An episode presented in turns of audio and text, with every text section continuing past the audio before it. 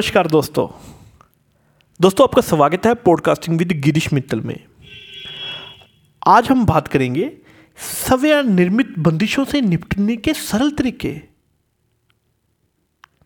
बाजार में कई तरह के बंदिशों के निर्माण मार्ग उपलब्ध होते हैं, लेकिन कई बार इन बंदिशों का उपयोग अच्छी तरह से नहीं हो पाता। इसलिए आज हम आपको स्वयं निर्मित बंदिशों के निपटने के सरल तरीके के बारे में बता रहे हैं। पॉइंट नंबर वन, बिक्री पेज को अच्छी तरह से अनुसंधान करें।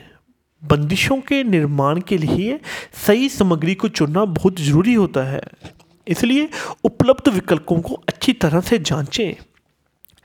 यदि आप स्थायी विकल्प का उपयोग करना चाहते हैं तो आप उन्हें संबद्ध उपयोग में लाए जाने वाला एप्लीकेशन को उपलब्ध कराने वाली वेबसाइट से खरीद सकते हैं।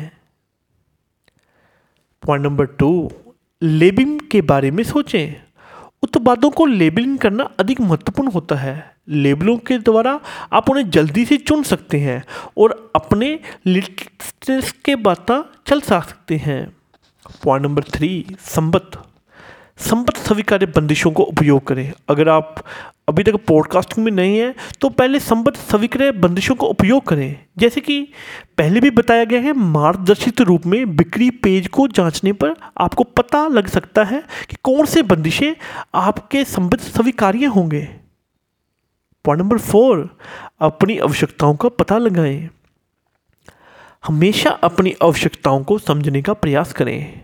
आपको बंदिशों के समर्थन या व्यापार उत्पादन के लिए बंदिशों की आवश्यकता हो सकती है।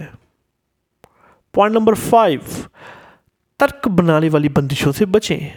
आखिरी सलाह है, अतिरिक्त खर्चे का बचाव करने के लिए तर्क बनाने वाली बंदिशों से बचें।